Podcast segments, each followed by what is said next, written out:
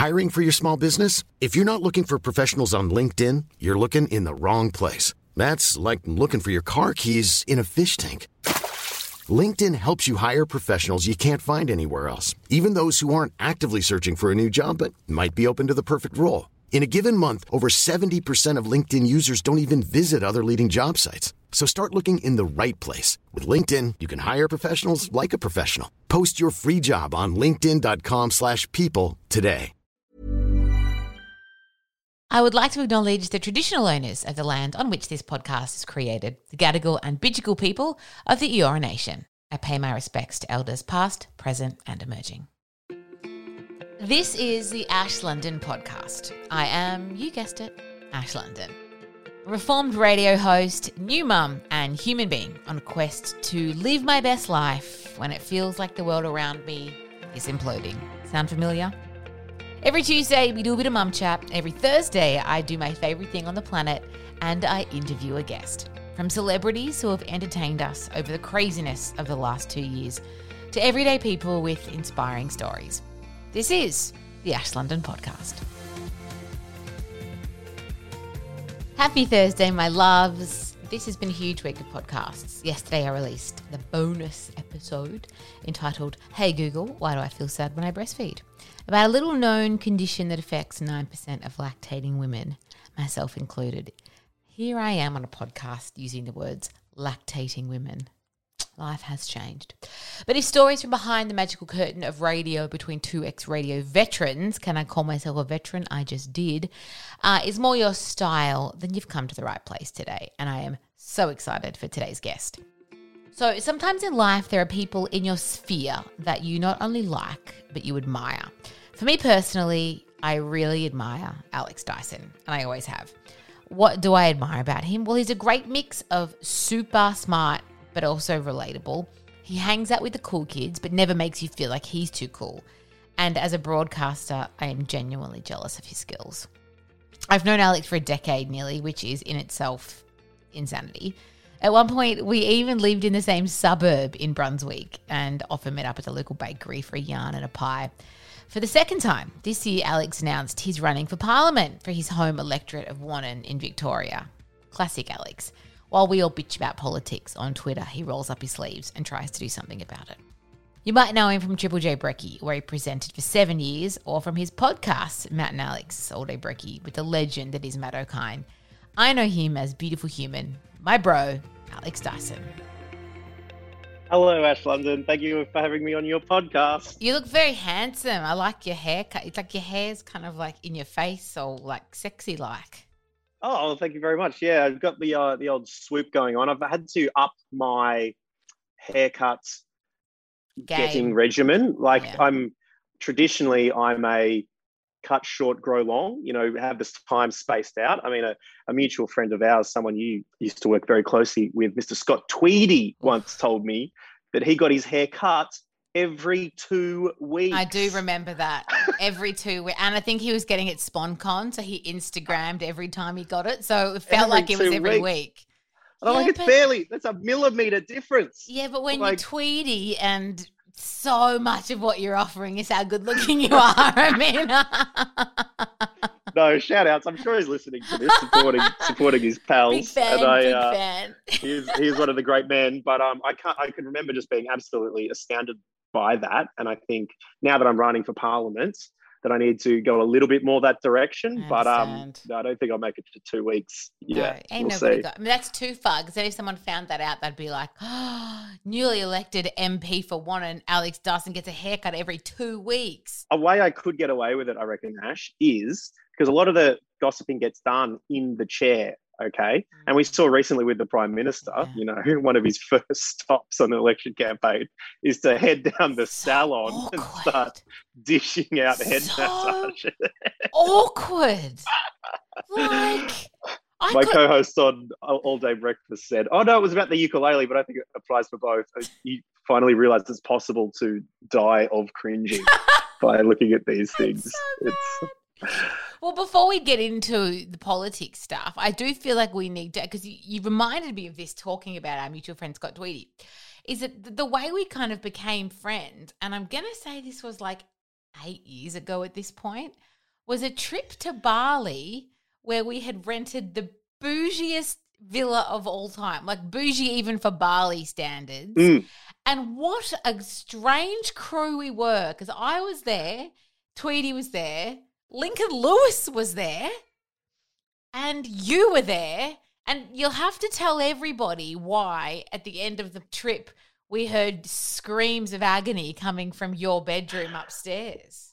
Well, it, there wasn't a single hair out of place at this Yeah. villa. Okay, no expenses except for a single tile in the pool, which had which was broken. Yes. And I happened to put my foot on it and sliced my toe open.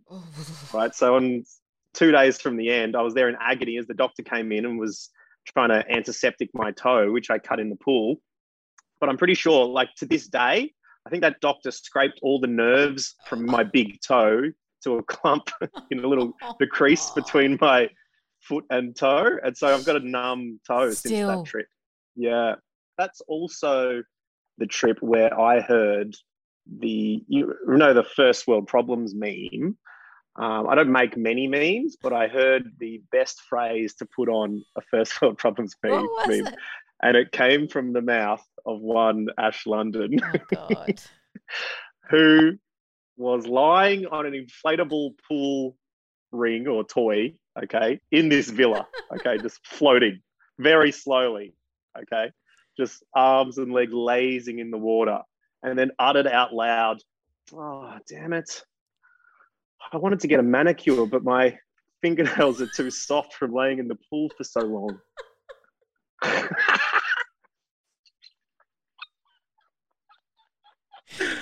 That would be manicure now. My fingernails are too soft from lounging in the pool. For, They for couldn't so file long. them, they'd be like paper. Oh Yeah, gosh, that does yeah. sound like me, especially back then when I had no real life problems, as opposed to now where I've currently can hear my baby, you know, Oh, really? whining in the other How's- room. How's mum life treating you? Great question. Um, it is how to describe it. It is the single greatest thing I've ever done, the greatest experience of my life. It's also the hardest and the most monotonous. So Mm. it's this crazy mix of every day I wake up and I generally know exactly what I'm going to be doing, like minute to minute, but also everything else I've ever done pales in comparison. So it's weird, but it's great. And I absolutely love it. And I really can't complain. It's so good. Thank you for asking. He's very cute. And I am biased, but I feel like even if he wasn't my baby, I would all, like, I would think he was incredibly cute. How do you go with other people's babies? I mean, they pale in comparison to yours, obviously. Well, I know but, when um, other people's babies are not cute. right. you I know. I'm, the, I'm not the kind of person. Oh, babies are cute. No, no, no. I know. And then often we'll meet a baby, and then afterwards, Adrian and I will look at each other and be like, "That baby was not cute, but he is." So no, no, no, no, no, no. You just got to say that baby had a great personality. Yeah, you find something. look at his fat thighs. You just make an observation about the baby that's you know true, but Mm. not positive or negative. So yeah, no, it's really great, and um, I love it, and I'm so happy. And yeah, do you reckon you'll want to be a dad one day? Is that something you're interested in? Um, yeah, the dad life could be good at a time, but it's interesting because a lot of my friends, amazing amount of my friends, having baby, buying house. Yeah. Okay, and they're in there in that age group, and it's very similar to you, Ash, Mm. where, um, you know, they have only great things to say, but they've also got incredible, incredibly uh, monotonous and annoying things to say Yeah. about babies. And I, you know, where where I can, I like to avoid uh, mopping up feces where I Mm. can. I like to avoid, you know, having to be home at all hours of the day uh, constantly, Yeah. or um, asking restaurants if they've got a high chair. Or We did a 445 booking last week on holiday in Noosa, Alex. And did you know that restaurants could give you a 445 booking? Because I didn't until I, didn't needed think one. they opened at four forty-five. Oh, literally. And you know what the funny thing is? I rocked up because we were with my best friend Violet, baby the same age, husband, six of us. Rocked up at the restaurant. I was like, this is so early. And they were opening up. But then within seven minutes, there were like 10 prams. Like every family had come down for their 445 booking. So I think there is quite a lucrative market for it. And you don't stay Oh, long. wow. So they would love it. Like, Yeah. the, pe- you know, yes, it's loud for a bit, but no Mm. family sitting there for two hours. You're there for a solid, very quick 30 to 40 minutes, eat the food and get on out of there. So I Mm. guess it, it's, a- it's a win win for I think it'd be a good dad though, because you're you- fun, but you're also emotionally stable. You know, I've known you long enough to know that you are emotionally stable. I feel like you would be, you would nail it. oh well, I'm sure emotional stability is not a prerequisite for dadding. It Um, helps though. And that's Yeah. why it's good to wait because I am 35. I my first baby Mm. 35, which I feel is, you know, like older. It's normal now, but, you know, compared Mm. to la- the last generation. And I feel like it's a good thing because you've done all the emotion, or hopefully by 35, you've at least started You're the great. work, you know, to sort your shit out, got over your issues, and, you know, you, you realize that you're not perfect and, you know. well, un- until then, I'll just I'll write books for children instead of actually um, making you- children for books. Two books now, mate. That's very impressive. Congratulations. Uh, thank you very much. I got to tell you the um the writing a, a book for like three to six to seven to eight year olds is a lot easier than writing a book for twelve to eighteen year olds. a lot less words. Less words. Um, but is it Illustrator does a lot of the he- heavy lifting. Very you know, cool. Laura Wood um, illustrated my book, Eric the Awkward Orc, and uh, did an incredible job.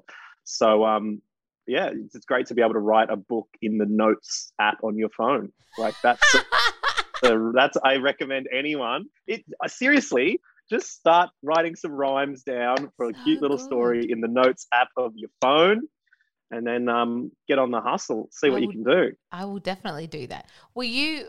Because I know you, and I know that you are, like, as I said, emotionally very. You know, you got it sorted. But I can imagine there would be a propensity for awkwardness, perhaps earlier on in life. Am I reading that? What makes you say that, Ash? I was completely confident in myself from the age of three years old. I had no insecurities. I wasn't absolutely excruciatingly shy for a lot of my life. Um, no, there, no, there's plenty of growth to be had. Like it was interesting. A, a lot of it came out when I was writing my um my first book about a 16 year old character. And you just sort of have to put yourself in that mindset of like Mm. you being 16. I was like, okay, well, what was going on when I was 16? And I just remember at that age, it's the time where everything matters Everything. so much. Everything is the most like- important thing in the world, and everything will crumble if it. Yeah. Yeah. You just think about a glance that someone gave you or, like walked away. And like I was, I remember like trying to formulate bumping into someone at like walking out of class at the same time so you could talk to them because you kind of like them, but then you didn't want to do all these things. And it's, oh man, it was a, uh, it was a wild time being a teenager, isn't it? wildest. Here's the thing though, I got it backwards. I was overconfident in my teens Mm. And then developed anxiety in my late 20s, early 30s. And that's when I started second guessing things and overthinking and lying. Really? Yes. But it's like I was so confident as a young person that I just thought I was the best and everything was Yeah. going to turn out fine. It's weird. And I thought everyone was like Yeah. that. It's not till you, you able to psychoanalyze yourself with uh, no uh, dipl- degrees or diplomas? But what have what have you? What well, I have to got four units of a psych degree that I started and then got pregnant and had to defer. But Yep. unfortunately, the first four units are all just psychological statistics study, which is maths. Gotcha. And so I, I wanted to learn how to unpack all my childhood traumas. And here we are learning about standard deviation. Not what I signed up for, but alas. Um, yeah, well, it, it's it sounds good. You may as well be um, to do a psychology degree. You may as well pay for your own degree rather than you know paying a therapist and pay off their. Exactly. I'll still debt. pay the ther- I still pay the therapist, but I also wanted to pay for myself. Um, Sort of yeah, like the difference between buying and renting a property. ain't that the Um, truth? and then I withdrew too late because I was pregnant and you know baby brain. Oh, And then they were like, "Oh no, you have to pay us three and a half thousand dollars for this unit you didn't do." And I was like, sounds like what that. Adrian did to get the baby as well. Hey, that that's why. Ew, ew. That's funny. That's good from you, Dyso. That's Sorry, why you graduated from awkward teenager to one of the coolest dudes in Australia on the airwaves. With, oh well, you're very sex kind jokes to say. like that. My psychoanalysis that I've come up with recently is um, I, I got bullied in primary school. This kid who just come up to me and just go, the kid is a year above me and Oh, goes, shit. "Oh, you're such a show off. You're Oh. you're such a show off." And I don't, I don't genuinely don't know what I was doing in order to get the show off, but it happened over like a consistent period. And like you do when you're quite little, you go, "No, I'm not." And then Oh. I sort of then had to, um, yeah, temper with it, whatever I did with trying to not appear arrogant for for so much. And so I think it worked out relatively well in that. It was that bastard child that said that. Like, It also came came it where I was sort of like too um, reserved, and I wouldn't, you know, be Yeah. proud of my achievements as much. I'd really Oh. self depreciate too much, and those kind of things. And yeah, it's interesting. You go to America and you see everyone just like, you know, tell me about you. You're like you're the best. Is those kind of things? It's real LA kind of. isn't thing. it so like, true? You go there and everyone's just telling you about what they're up to. They Yeah, like, like they're on the front foot. Whereas if you did that in Australia, people would be like, "You're a dickhead. Piss off." Big old wanker there. So, but yeah, I think there's a happy medium where you can be really proud of what you're able to do and achieve and the things you do, you know, even from day to day. Yeah. Everyone measures success in their own way, but being able to, um, yeah, be really back yourself and be Yeah. proud of things and not deliberately talk yourself down is something that, yeah, I realized I had to, you know, beat out of myself a little bit. Yeah, well, it certainly stuck with you because one of the things I was thinking about today when I was thinking about this chat is the fact that, you know, I have had the same job as you have had, you know, in a different station or network or whatever, but we've done similar things, walked, worked in similar circles, music, radio host, yada, yada, yada. And I feel like most people that do what we do, myself included, there has to be a certain amount of narcissism as a performer to kind of do it well. And that can sometimes, and it often does, I would hope to think that it hasn't for me, and it definitely hasn't for you, that sometimes can creep into asshole territory. But you have never even gone near the border. You haven't you haven't even gone to the border town of that. And I wondered why. And perhaps it is thanks to that one shitty bully. helping me steer clear of that one. Um, yeah, I'm not. I'm not sure what it is. I think. Well, I think you know you could be talking yourself down as well. You're all you're very lovely and nice, and um, no, but I am managed to narcissistic. Re- I know that I know the truest part of me that has had thoughts, or I go, "Fuck, I'm cool." Like, you know, like I am. I've got it. Well, that's, that's what I'm saying. You're allowed to. You're allowed to think you're cool. You're allowed to be your own cheerleader. That's. I think that's wonderful, Ash. You don't have to apologize for that. That's great. Thanks, man. Um, but I imagine that in your work on Triple J, um, and just being around that, because I was in commercial radio, so generally the Mm. artists that would come into my studio were quite established, media trained, um, had nothing to prove, and also we're a big network, so they knew better than to be, you know, like be a dickhead. But I imagine you would have had some dickheads in your studio, and afterwards, when they walk out, you look at Tom or look at Alex and just go, "Oh," and you don't have to Oh, name wow. names because we're not, we don't have to be Mm. those people. But I mean, if you want to name names, you can. But we've been there, you know. And I've had a couple of yeah. those where you just go, "Is Yeah. Well, Triple J is such an incredible job. I think. I think also keeping me humble. The Triple J text line. You know, if they're Of course. not vibe Oh or not you, god! Of course, you know, they they'll let you know, which I think could be different from the commercial networks where you don't have a the same listener, the feeling of Yeah, the ownership, ownership. of the station that Triple J has. You know, Yeah. not simply from a taxpayer yeah. in that the taxpayers literally own Triple J, but also it's such a um such a cultural thing. It Mm. can become people's identities. You know, they're probably more Triple J tattoos. yeah. Um, I would get people that like loved an artist so much that if I said a bit of like once Mm, I, you know, right. I like had Ed Sheeran. I remember the Yeah. story. I mean, I, I have been massively trolled but, but my One Direction fans. But Yeah. once I had like Ed Sheeran, um, who I adore, and I would maybe go as far as to say we are friendly.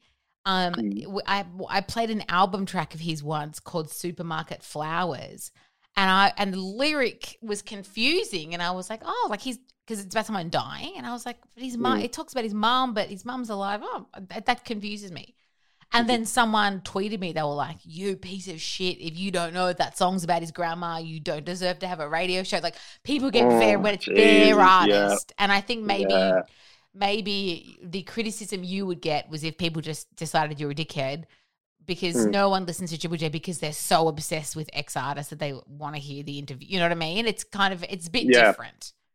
The weird dichotomy with that, they want the same thing that I want, and that is for Triple J to be awesome. Yeah.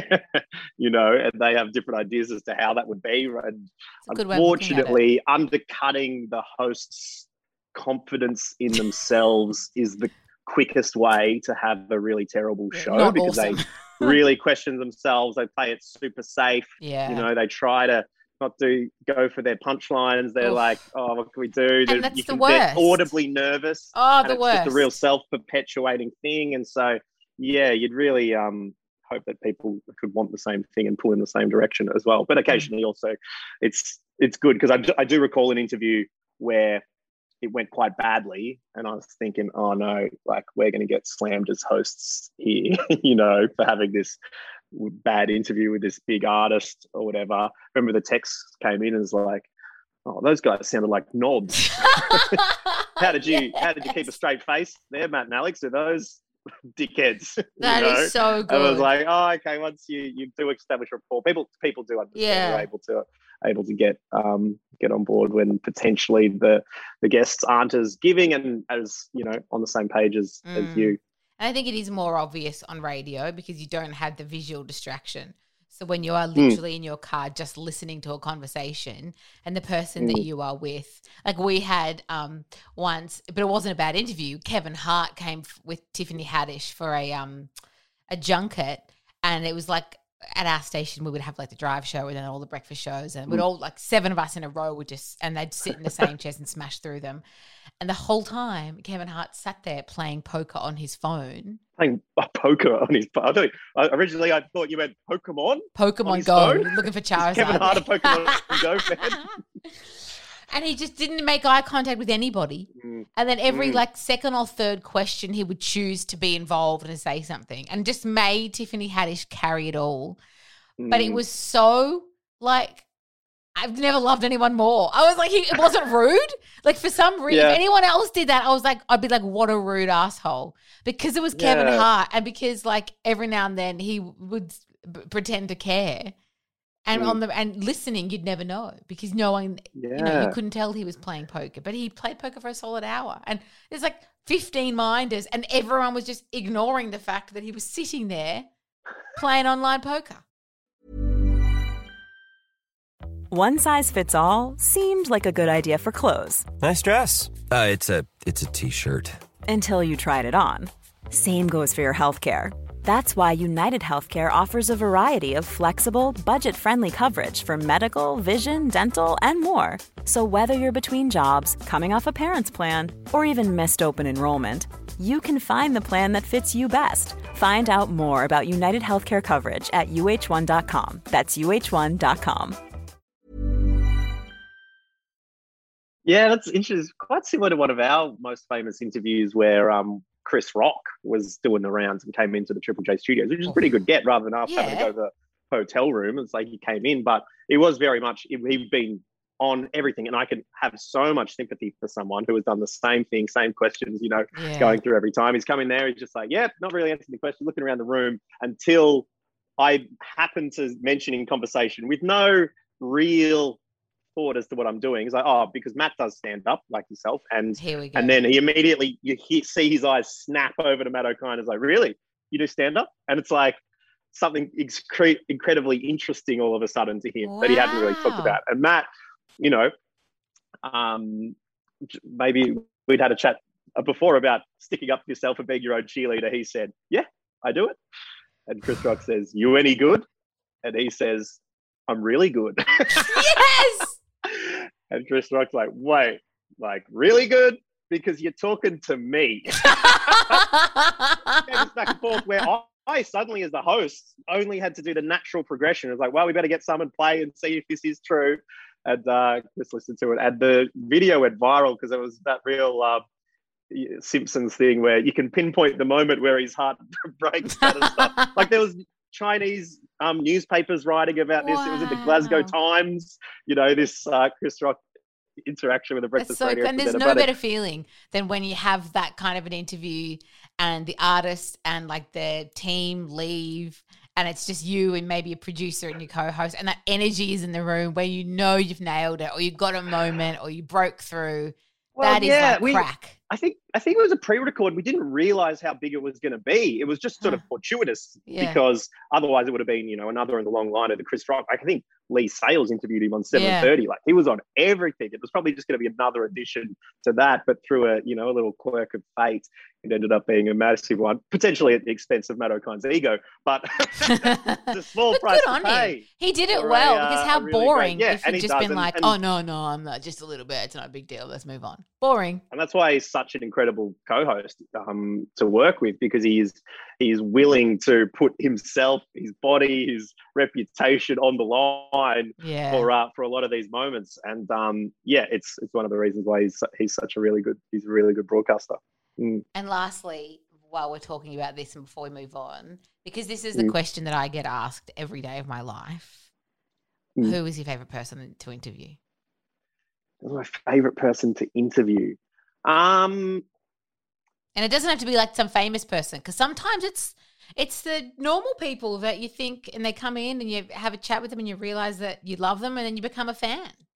there's so many i mean there's so many great ones when you're talking about people being assholes in the studio it's such a rare occurrence and i think because we talk to so It's many true. australian musicians as well the australian music industry and you'd know this better than anyone ash is such they're full of so many lovely people and so talking to like bands who were sort of breaking through triple j at the same time i was sort of starting Yeah, off and 21 years old when i started these young bands are coming on like always love catching up with these people who are just excited to be as Yeah. just as excited as you were to be there and just get to know them as over the journey. I've got a new Yeah. album. I was interviewed your last album. It's so, So the new one. cool. So bands like Ballpark Music and you know Boy and Bear and Art versus Science and um, artists like Amy Shark and those Mm. kind of things are just like uh, are really great. Um, as far as like super big memorable ones, I remember we interviewed the guy who uh, his name is Aron Ralston, and he was from the. He, they based a movie on him from 127 hours, where Oh, Franco James Franco cutting his arm off with a pen. in a gets stuck in a valley for days. His arm stuck behind a rock, and oh, he had to do a perform a self amputation in order to get out of there. And the actual dude came in with his. It was like a um mechanical arm, and we just talking to someone who'd been through that, and you just come from watching a movie, so you're like, "How's this going to go?" And he found him a super giving interview.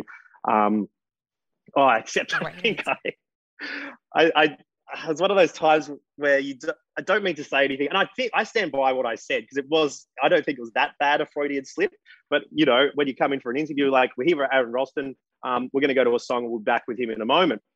And um, I'm pretty sure when we came back, I'm like, uh, and we're here. Aron Ralston has stuck around with us. And I think he said, oh, yeah, boom tish. Something like stuck around. I was like, no, I don't I mean like stuck in a canyon No, stuck. but everyone's like, oh, Dyso, you stuffed Yeah, that one so up, mate. The Like, text oh, line he was went really nice. He was really nice. And even like afterwards, he was talking to the web team and just like, So I think he was, he was just as, you know, baffled to be on, you know, in Australia doing radio interviews as this is where his life has led him What as anyone else. Um, but I remember chatting to Lana Del Rey one time. This was a really weird Ah, one where I've never chatted to her. she was great, but it was weird because I was waiting at the hotel. This is one of the hotel ones. Usually, Oh, you know, the ones that you do where they're in a room Yeah. and you've got two cameras. There's like 15 people around you. Oh. The lights are in your face. You walk in. Before you, and Kyle Sandilands is coming in afterwards. So and so you're there, but it was it was sort of early on, and I was waiting downstairs, and they're like, "Oh, you just head up to a um, actually, she's called a chat upstairs if you want to head up." And I'm like, "Oh, cool." So I go upstairs, and then it was just the hotel room that she was staying in, and then her manager was whatever. All right, yeah, 15, 20 minutes, that'll be fine. And so I just hung out with Lana Del Rey in a That's very hotel room, cool. and she did a tour of the whole thing, and yeah, it was um, she was really lovely and, and great. I once had the opposite experience, and I won't say the artist, um, Mm. but solo female artist. And I had to go to Queenstown to do the interview because they weren't coming to Australia.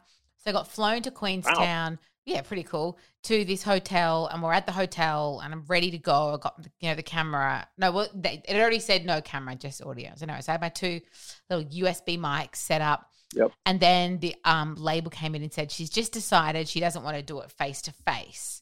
And I was like, right. So what would you like to do? So they're like, she's in a hotel room next door. So we're going to get you to call her room on the hotel phone.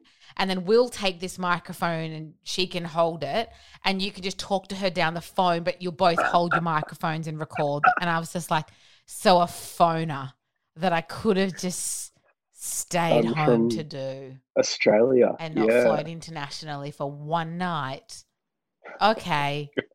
No, and of course I nailed the interview at the end. Yeah, like, well, you. "Oh, I wish we'd done it in So person." professional. Yeah, Oh, oh. unbelievable. I mean, it is one of the greatest things about the, the works that we've gotten to do over the years is we've got Mm. great stories. Well, yeah, the interesting one is I had a lot of non-stories. You know, working at Triple J, occasionally, I remember finding out six months after the fact that someone just drops. Is like, oh yeah, that, that time they wanted you to go to New York to interview Hugh Jackman. I'm like, sorry, Oh what was what was that? And you're not like, oh, they were going to. fly you and Tom Ballard to um, New York, and you're going to go for a meet and greet with Hugh Jackman around Manhattan or whatever. I'm for a movie? But we had, movie. but obviously, Oh. you know, Triple J, independent, we can't be accepting kind of offers like that from from companies, and you're Oh, like, God. oh, and that's why I never worked at Triple J. Yeah. it is really great to have, you know, a, a resource in Australia that is super independent like that and able to do those kind of things. It Nah, does yes, respect, Stuff but that the amount of I'm platinum Qantas for life, bro, because of all the business class long haul trips I got to take on the company's dime. That's right. I would be turning in massages as part of my per diem, like, you know, refunds. And my boss would be like, this, there's four massages from a week in LA. And I'd be like, yeah. And you're going to pay me back for it, bitch. Oh And my they did. The best. Like, I would last 20 Oh my seconds at Triple. J. It'd be no good. Um, Okay, so you've had this Yes. you know, in the biography, in the biopic biopic film of Alex Dyson's life, we're now at the time when Played by Willem Dafoe. Yep. obviously, duh, that's actually a great. I mean, an older Dyso played by Willem Dafoe makes a lot of sense to me, and I'm here for that. Um, you could obviously play a play, your, you could play yeah. a, a teenage self because you still look like a teenager. You'd be able to play Mm. yourself from like seven to thirty before Yeah, takes over. um, you've already had one crack at it, and now you're going you're going back for more. Although Yeah. I, I do get the sense that your first crack at politics was somewhat rushed and last minute, and now you're being a bit more organised about it. Was a little bit rushed. Yeah, but I, I don't mean rushed in a bad way. I just mean it seems like you've got more of a plan this time around. Like you're really, you you know, could say you could say rush in a bad way. Literally announcing whilst DJing in my hotel hometown of Warrnambool at midnight. Hey guys, I'm running for parliament, so I need hundred signatures. Whilst I'm playing these fat beats, come up the front and sign this Australian Electoral Commission is form, that true? so that I could. Yeah, Because you need hundred people to sign it. You need 100 people from the That's the electorate to sign it. And I had this drunk dude, I had no idea. He was about 18. He's like, dude, do you want me to go and try and get some signatures for you? And I'm like, bro, DJing there, bro, that'd be awesome. Could you go and do that? And he goes around and gets all these signatures. And Oh yeah, people don't have a clue what they're signing. It YOLO. almost brought me undone because I handed it in on the Tuesday, like basically after the, that long weekend that I was Yeah. DJing on the Tuesday morning. I think it was around Easter. Handed it in, paid my two thousand dollar deposit, which is what you got to do if you want to run as an independent or any party or whatever. To make sure you're not taking the piss too much. Uh, give it a little bit of a risk there, um, which you get back if you get four percent of the vote. But anyway, I chucked it in, and then they called me up with about half an hour till the cutoff, which was midday. It's like, there's a few ineligible um, signatures on here. It's probably because it was smudged with beer stains or these random kids who didn't have, didn't have Yeah, a clue what they were doing. So you're going to need uh, probably about 11 more. And I had to run around quickly, and Warner was like, Can you sign this? Run into a friend's mum. Could you sign Yes! this, please? And got it in with about eight minutes to spare. um, Amazing. and then did about three week campaign where I um, ran for parliament and got my deposit back. I was about to say, did you vote. get your four? not That's what percentage did you get? About 10.5% of the vote. Yeah.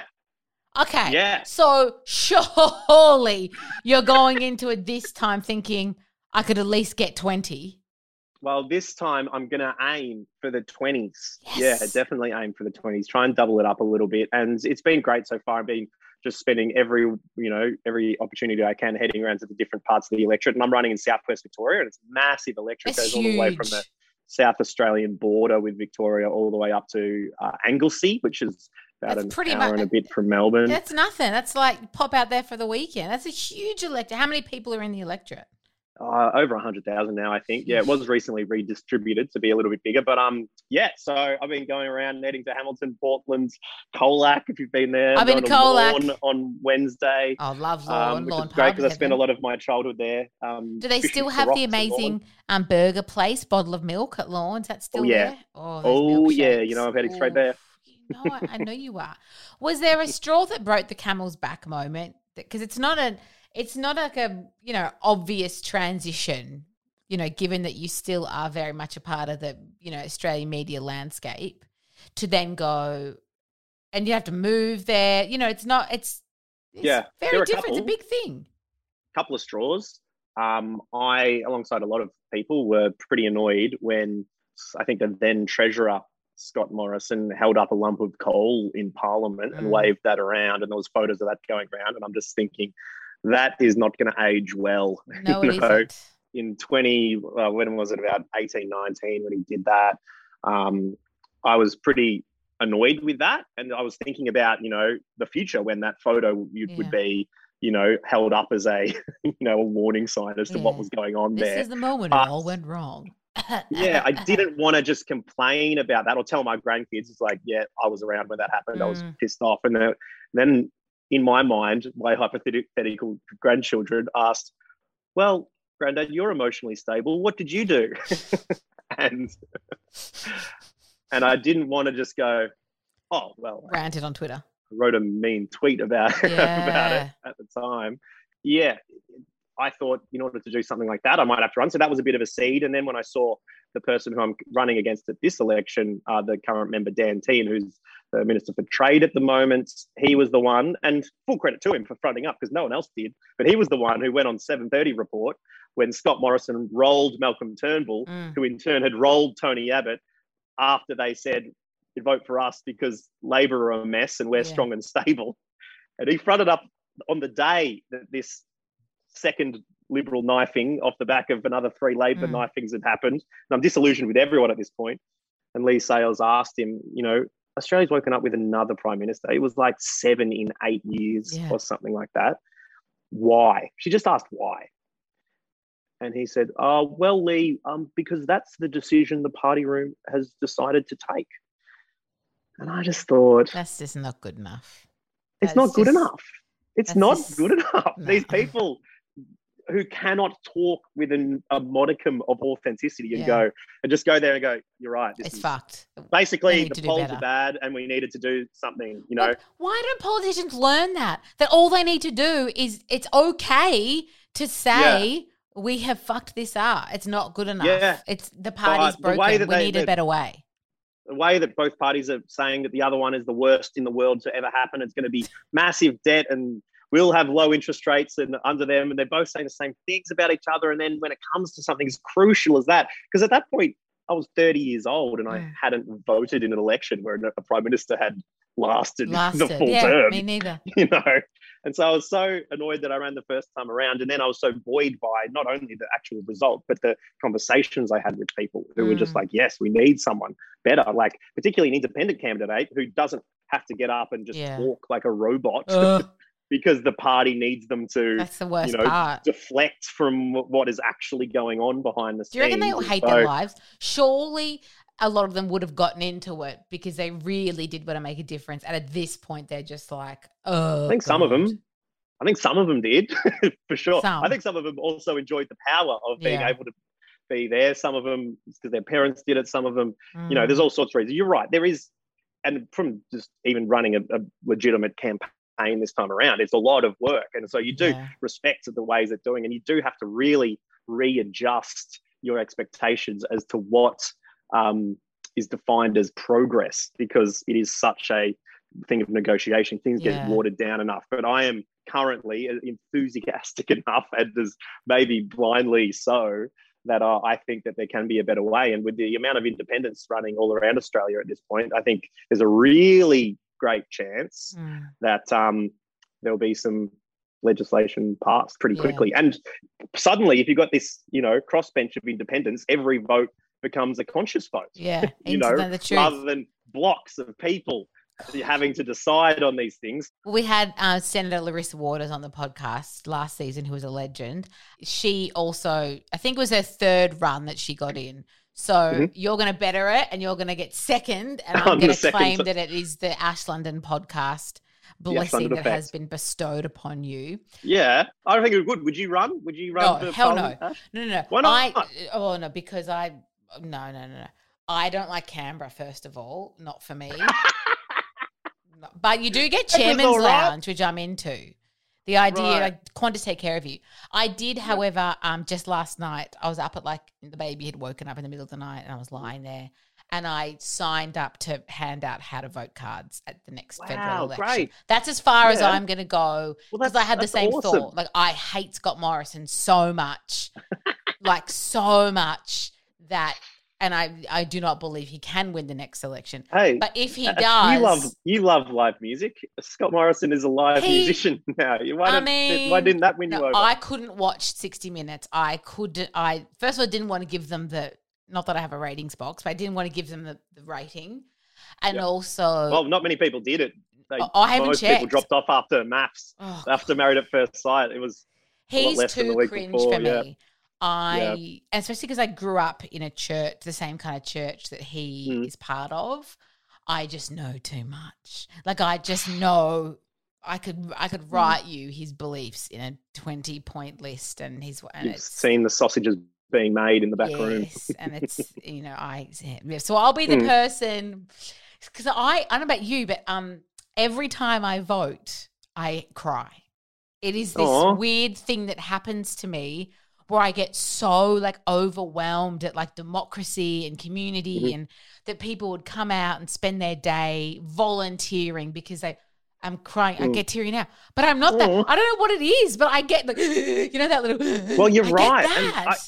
I, I feel exactly what you feel because it is such a um, such a great thing to be able to do, and it's a remarkably powerful thing. You know, a lot of people are rightfully disillusioned that you know it doesn't make a difference because even if you do vote for change, and that the prime minister will get ousted or whatever Mm. from from those kind of things, but you can't you can't let the the politicians you know get you down Yeah. because it is the best method we have send them a message either every three years. It's the least you can do. You don't have to go and do the votes. Yeah. You don't have to do that. But if you have a look at a candidate that aligns with a few of your values and it's slightly better than the other people, it's never going to be perfect, unfortunately. But um, by just taking your vote seriously and voting formally and getting it in there, and potentially telling a friend, it's like I've had a look at it. You know, Yeah, trust me, this true. is this is going to be good. By um, having those kind of conversations and yeah, not just going through the motions and potentially just going the same way your parents have gone because That's a big one. voting like particularly young people just speeding up the change because it's it's interesting how many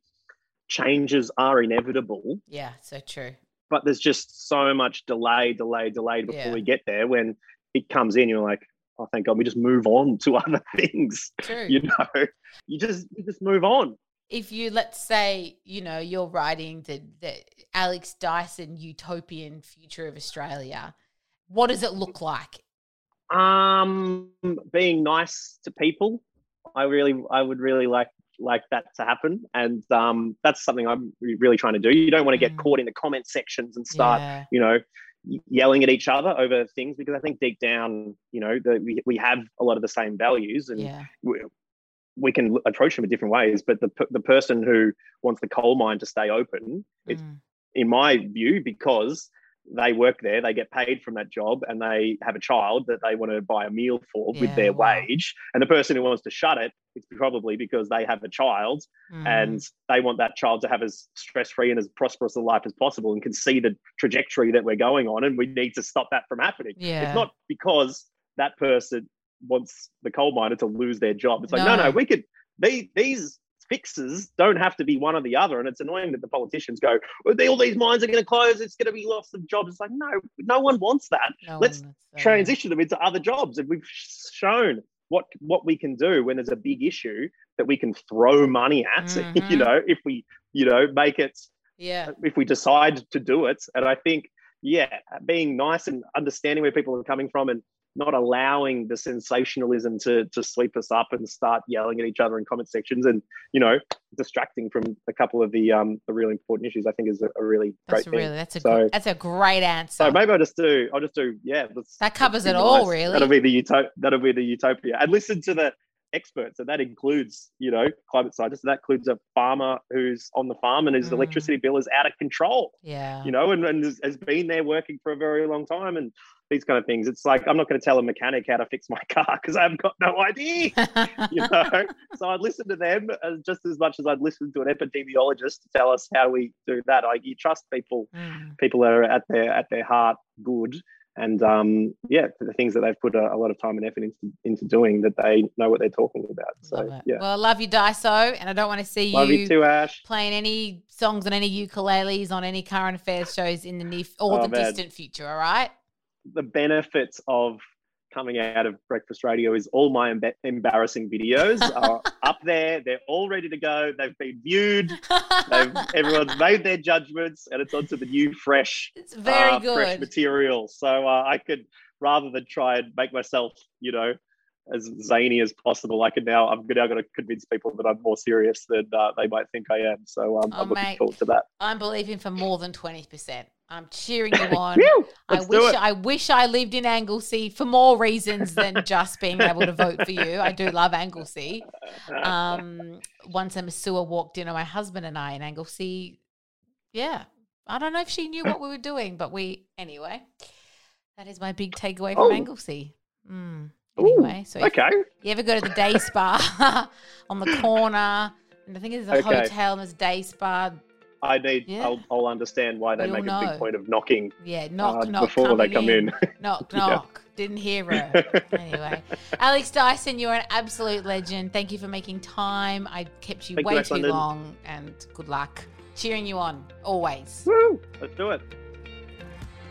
If by any chance you live in the Wannon electorate, first of all, what a place to live. Second of all, chuck him a vote, would ya? I genuinely so enjoyed being part of that conversation with Dyso. I hope you did too. Good luck, Dyso. Give him hell. If you have any feedback, thoughts, suggestions, or just want to have a chat, you can hit me up anytime. Hello at ash.london. Audio production on the podcast is by Dom Evans.